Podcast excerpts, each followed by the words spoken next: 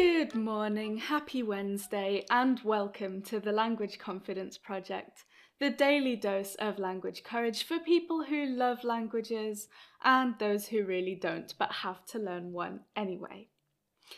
And yesterday I asked you to come up with a list of the absolute worst, least suitable language experiences you could think of all the things, all the activities, all the features that would make up a language course that you would truly hate. That you know that some people would absolutely love, would actively seek out, but for you would be the ultimate nightmare. And today we're starting a conversation about what might be right for us. So, for a lot of us, when we take on a big learning project as an adult, especially if we haven't done one before, whether that's a new language, a degree, we decide we're going to write that book, our first thought is where we last did a whole lot of learning, and that was at school. And largely it worked, so we set about recreating a tiny little micro classroom for ourselves with a desk and a desk chair, nice pen pots, maybe even some study posters. We get ourselves a textbook and we think we have well and truly activated learning mode. And for some people, that's exactly what they need. They flourished at school, they loved the process, and all those things bring them back to a place of focus, of achieving, and of feeling supported. But if that is not you, today we're starting to look at what we could do instead to make your language learning more intentional, more fun, and more you. So, if you want to escape the classroom physically or psychologically, these next three episodes are going to be perfect for you. And today we're going to turn our attention to our language learning space, and I'm popping in with a few questions to get you started on that. There are three. So, number one is what would your ideal language learning space look like? If you could have a Pinterest board of perfect study spaces for you, what would they look like? And I don't just mean in terms of size and aesthetic and style of furniture and things like that. What would they feel like? Would they be creative? Would they be more restful? Encouraging? Is minimalism important to you? Would you find it easier to focus or more practical to have one primary study space? Or would you move around a lot and prefer, for example, to be going to lots of different cafes and libraries and co working spaces?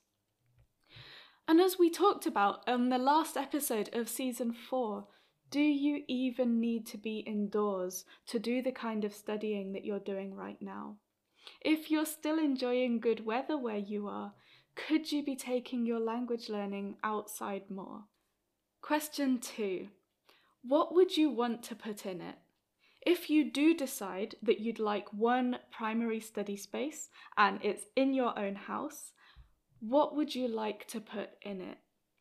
Maybe things like houseplants, music, fidget toys to fiddle with, what would make this space inviting for you, but also a space where you are the most able to concentrate, to do your best work, and think your best thoughts.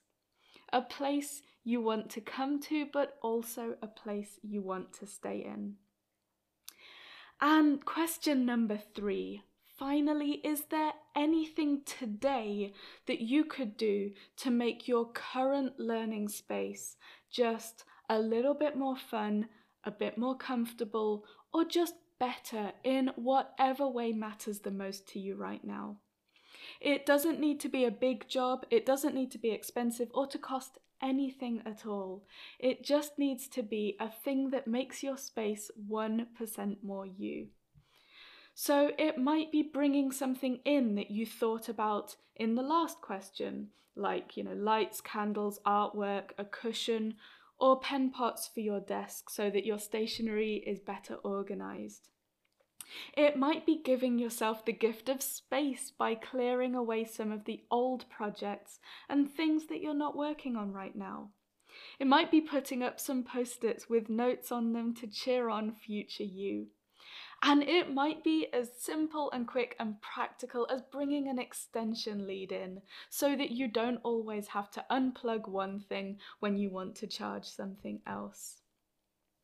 You might not be able to create your perfect language learning environment right now, but knowing what you want and how those things could help you is a huge step in the right direction. You can carve your own path on this as an adult, even if you're in classes most of the day. When you go home and you study in your assignments or you go to the library to study your vocabulary, you get to make the space that will help you the most. And if you really want to dive into being your own best teacher and making your own personal classroom a place you want to be this autumn, I would love to invite you to check out the Be Your Own Best Teacher group program, which starts on Monday, September the 25th and runs all the way through till December the 15th. We'll be mixing workshops, journaling, co working, and group accountability calls to help us sift through our school day experiences, work out what we want to keep in our present day language learning, and how to leave all the less useful stuff behind. We'll be diving into everything from creating our ideal learning environments to getting intentional about what kinds of tasks and activities we plan for ourselves, exploring our ideas about rewards and punishment, success and failure, and how our inner teacher talks us through confusion and frustration. You will leave bursting with ideas about how to make learning and productivity more compassionate, more relevant to your adult life, and more importantly, with a much clearer idea of what you need to learn a language and what you're doing because someone somewhere told you you should. And if you're curious but you're not sure yet, it is not too late to sign up to the two week taster fortnight, which started on Monday. It's running up until the Friday after next, where you can try everything out completely for free, and there is no pressure to sign up for the full program at the end. So if you'd like to join, send me a DM at, at tea with Emily or email emily at languageconfidenceproject.com. Both of those are in the show notes, and I can't wait to see you there. The last two days have been so much fun. Have a wonderful day, and I will see you tomorrow.